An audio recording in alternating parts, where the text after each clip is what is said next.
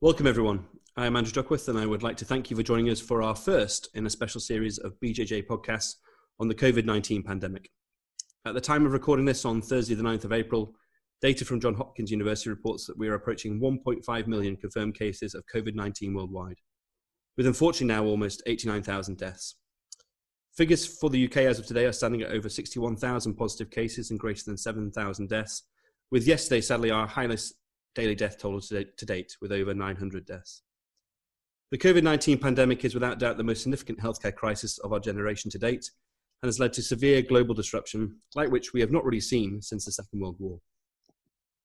Through these series of podcasts, we hope to consider the main issues that have arisen as a consequence of the pandemic for us in orthopaedic and trauma surgery, as well as on our profession as a whole. This will include the impact on our day to day clinical practices, how we interact with our patients, and the decisions we make regarding their management, as well as the effects on research both now and moving forward. We hope to give you insights from our colleagues throughout the UK as well as from across the globe, including hearing from colleagues working in some of the worst affected areas in the world. We also feel it's an opportunity to discuss the future in terms of both the recovery phase and what we can anticipate when the worst of the pandemic is hopefully over. So today I have the pleasure of being joined by our editor-in-chief here at the journal, Professor Fares Haddad, who I know will be able to give us an exceptional overview and insight into the impact of the pandemic on our healthcare system, the challenges we are each facing in terms of our caring for our patients, the state of research at the moment and potential opportunities available, and finally, what is in store for us moving forward. Many thanks, Prof, for taking the time to join us today. Andrew, thank you. Thanks for doing this. It's a great initiative and a lot of work on your part to uh, you know, set up and run this series of podcasts. And I hope that this will give our readers some insights into what is an incredibly rapidly moving and unstable area, but one that's affecting all of our lives. Yeah, no, thank you, Prof. No, I agree. So, Prof, if we if we could just start off with the general overall impact of, of, of COVID, if we if you could give us a general overview of the impact on our healthcare system in the UK, both in terms of service provision and the potential consequences we are, are seeing unlikely to have moving forward. Yeah, I mean, the, you know, the impact of this is is massive at every level. I think we, we've got to look at it beyond the healthcare system first, in, in that there is a, a personal impact on each and every one of us. Uh, we all feel vulnerable. We're all unsettled. We worry about our own health. We worry about our families. We worry about our friends. Uh, we worry about our workplace and our work colleagues. And we worry that our life uh, is, for a while at least, if not forever, going to be changed uh, by this event. And that is true of the healthcare system as a whole. We have a wonderful healthcare system that we're extremely proud of, but it is going to be really challenged mm-hmm. by this pandemic. Uh, the reality is that the needs in terms of physician support, in terms of uh, respiratory support, and in terms of intensive care are going to stretch our whole system to a limit and have led have led to a cascade of changes. Um, the, the, the NHS so far has done a, a wonderful job of standing up to the task. But as we speak today, we probably haven't reached the worst of it in the UK. And if we're learning the lessons from abroad, there are really likely to be tougher times ahead. Mm-hmm. And these tough times are going to continue for a prolonged period. Yeah. So, so as a system, the NHS has had to adapt very quickly. It's had to plan much more rapidly than it ever does. And there's a lot to be learned from that in that we've changed many things about our healthcare system and the way we work at record speed. And that's one of the positives we may be able to take away from this yeah. eventually. Uh, but the system as a whole has had to focus on, on one thing. We, we've had to really turn our energies to the COVID battle. Mm-hmm. We have, and we can discuss this if you like, tried to preserve emergency surgery, tried to preserve some cancer surgery, but the reality is the system is now geared up to handle COVID surgery and the government's response, and some very impressive people, Chris Whitty from our institution at UCL, um, Patrick Vallance, who used to be there, Steve Powis again from London, all, all are giving this message that the response is being modelled and based around the NHS capacity to mm-hmm. cope. Yeah. At the same time, you know, beyond the healthcare system and you know our little microcosm within trauma and orthopedic surgery, there, there is the effect on the economy, which is devastating. Mm-hmm. You know, we, we look around us and we see an economy that may take many, many years to recover. Mm-hmm. Uh, you know, that's that's important to all of us individually, but that also will be important for the healthcare system that we want to deliver, for some of the innovations that we are looking at, and for the, the wider orthopedic space and what we might be offering to our community. Our whole thinking will have changed radically over the, over the last few weeks. No, I, I, totally agree, Prof. And I think like we we often uh, uh our focus has obviously been on the NHS, which it should be, but the economy and a lot of people's lives are affected by this, and it creates other stresses, uh, big stresses that uh, that we I think we have to be wary of for our patients moving forward, don't we? Uh, absolutely, Andrew. You know, I think there's one thing for non-UK people to realise, which has been quite incredible. It's an amazing thing the NHS has done, which is there is in the UK a dual healthcare system so mm. for non-UK people, we've got our National Health Service that we're very proud of, and there's also an independent sector, uh, an insured paid healthcare system. And for this period, the NHS has basically bought out the independent sector, and we've spent the last few weeks working out how to use that extra capacity, uh, those people, uh, that, those beds, those ventilators, in order to help our patients. So it's been really a wonderful effort uh, in that respect. Yeah, no, I totally agree. So, Prof, you sort of alluded to it there. If we just move on slightly, that's sort of the, the broader view of the of the NHS. In particular, if we looked at our trauma and orthopaedic services, uh, what do you feel the key consequences and changes that we've had to implement are because of the pandemic? So, so you know, radical change across all of our services. Uh, the elective offering, which is very, very important to most of our day-to-day lives, has basically stopped yep. in the UK.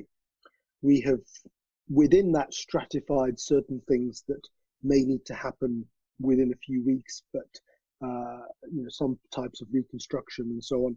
But the reality is that elective surgery has come to a standstill. Mm-hmm. We've had to find ways of continuing cancer surgery, both in orthopedics and outside cancer surgery. We've had to be very creative to do that, creating sites that are ring fenced, relatively clean, Mm-hmm. Uh, you can't be completely clean anywhere, really, but relatively clean and supported uh, by people who uh, c- can still do so, who are not necessarily the ideal people uh, to be on the front line for various healthcare and other reasons. So that capacity for cancer and some capacity for emergency trauma surgery has had to be maintained. And, those have been a challenge because they're fighting for the same space, the same anaesthetists, the same intensivists yeah. that are needed for the COVID response. So there's been an overall change in our working patterns. Mm-hmm. We've uh, we've had to re- revisit how we offer trauma, how we interface with accident and emergency and fractures. Uh, and I think that will continue to evolve. The reality is that week on week, we're having to rethink what resource we need to provide outside orthopedics yeah. and what resource we continue to use within trauma and orthopedics. So one of the one of the first things we did in London, but also elsewhere, was to give away all our junior doctors, all our mm-hmm. in old money house officers, senior house officers, and so on, who still have a general skill set and were incredibly useful straight away to the ITU uh, and ward effort in looking after these patients. And so the consultants have shifted very rapidly into a consultant led service, seeing patients directly as they come through the door with trauma, mm-hmm. offering uh, very selective, rapid trauma surgery. Mm-hmm. Um, and increasingly, let's talk about staffing first, and then we can move on to exactly what we do. But we're going to give up more registrars, and we are already rotating more consultants to help on the front line, turning mm-hmm. patients on ITU, helping with communication with relatives, mm-hmm. uh, being scribes on electronic medical records, in general, just supporting the COVID effort. Yeah, absolutely. Uh, at the same time, we of course need to continue to offer you know, cancer orthopedic surgery where that is offered and streamline that, and to offer trauma work and some post-trauma reconstruction. But again, there we've got to really consider very carefully what we're doing and uh, whether it is right for that patient to have an operative intervention or not. You know, mm-hmm. we, have got to be much more selective as to who has surgery, not just because we've got limited capacity to offer it. We've got consultant-led care and we've got theatres for the time being. That may reduce over time, but because the risk of these people contracting COVID in hospital, particularly yeah. our elderly population, it, it, it, this seems to be a devastating disease in a very tiny minority of people. But when it does set in, and when these patients end up in respiratory distress and ventilated, the outcomes are pretty poor. And Absolutely. When we're when we're looking at our fractured neck of femur population or our elderly patients with uh, you know compromised implants. They're still getting periprosthetic fractures. Those, are patients at high risk. Mm-hmm. Yeah, no, absolutely. And in terms of you, you sort of alluded to it already, Prof. What what what do you feel have been uh, you know, obviously we have we have we are losing our and continue to lose our, our, our junior staff. What do, what do you feel the impacts are going to be in the short and maybe the longer term with regards to training uh, for for them? Oh, uh, no doubt, we we're we're uh, in in a difficult place in that the standard training that they were going to get yeah. has been deeply compromised. They are going to have a set period, and it's tough to know how long that period is where they're not going to be seeing the volume of standard orthopedic surgery they would have seen.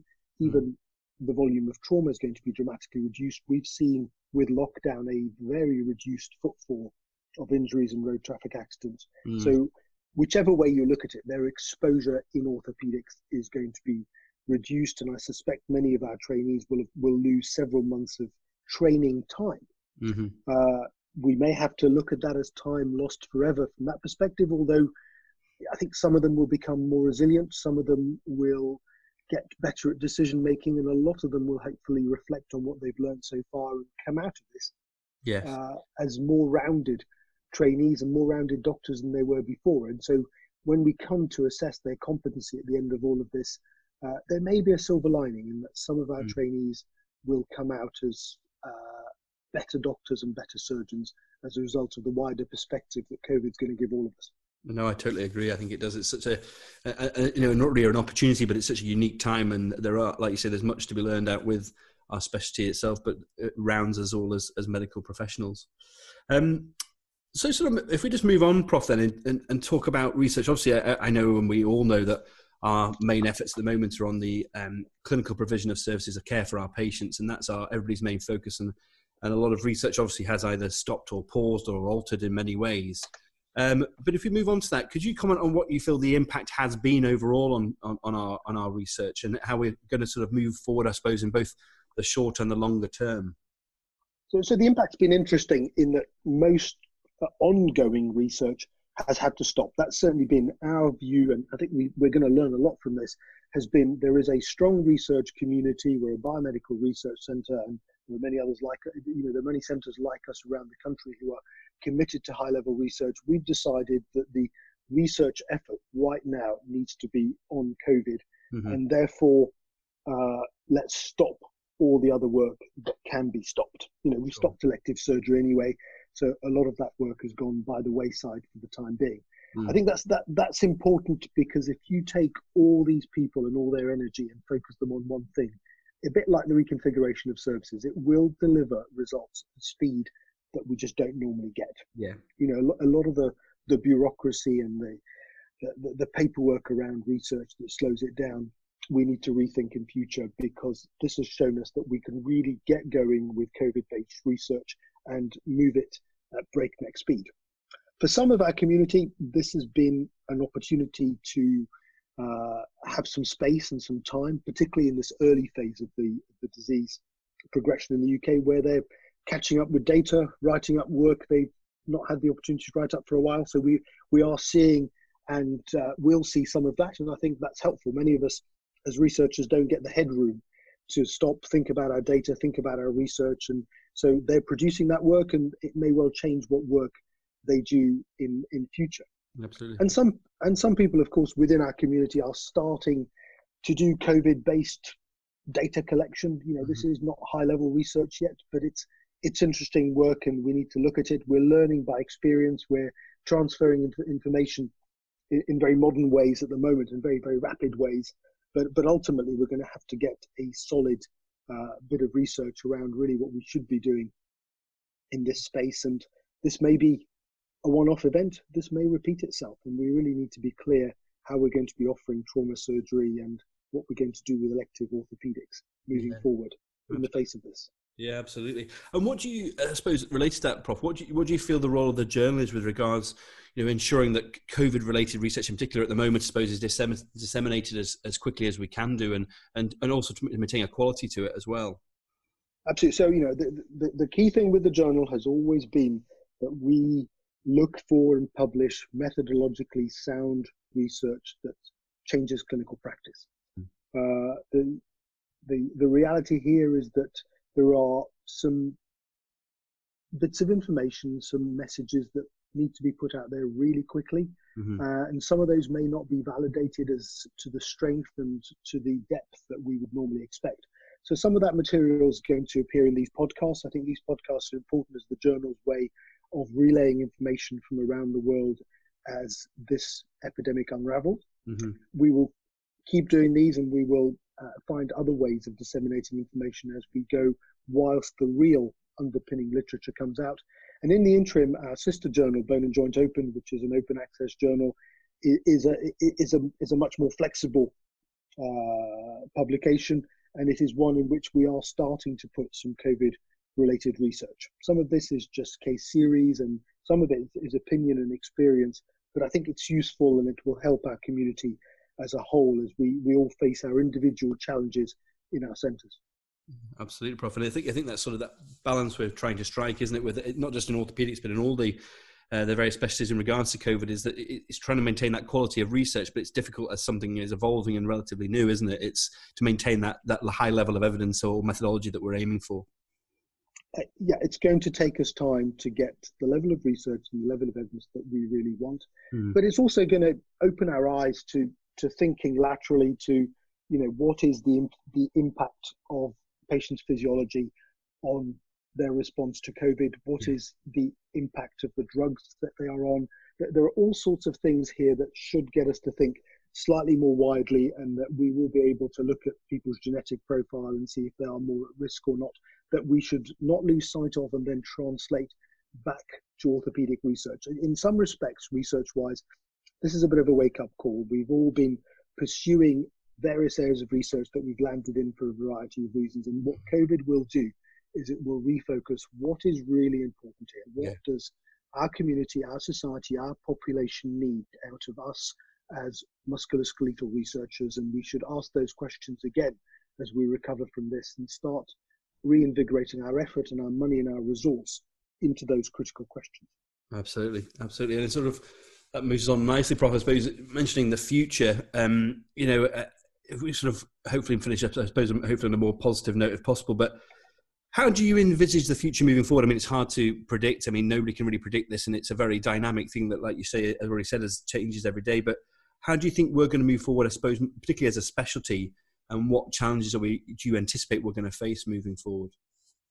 I mean, I think it's there are lots of challenges we're going to face for several months. The reality is, this is not just going to peak and disappear. Mm-hmm. There will be uh, uh, thousands and thousands of patients that we still need to look after, and there'll be knock-on effects that we need to deal with for a long time. I think, as, as I've mentioned, I think our resilience is going to be tested.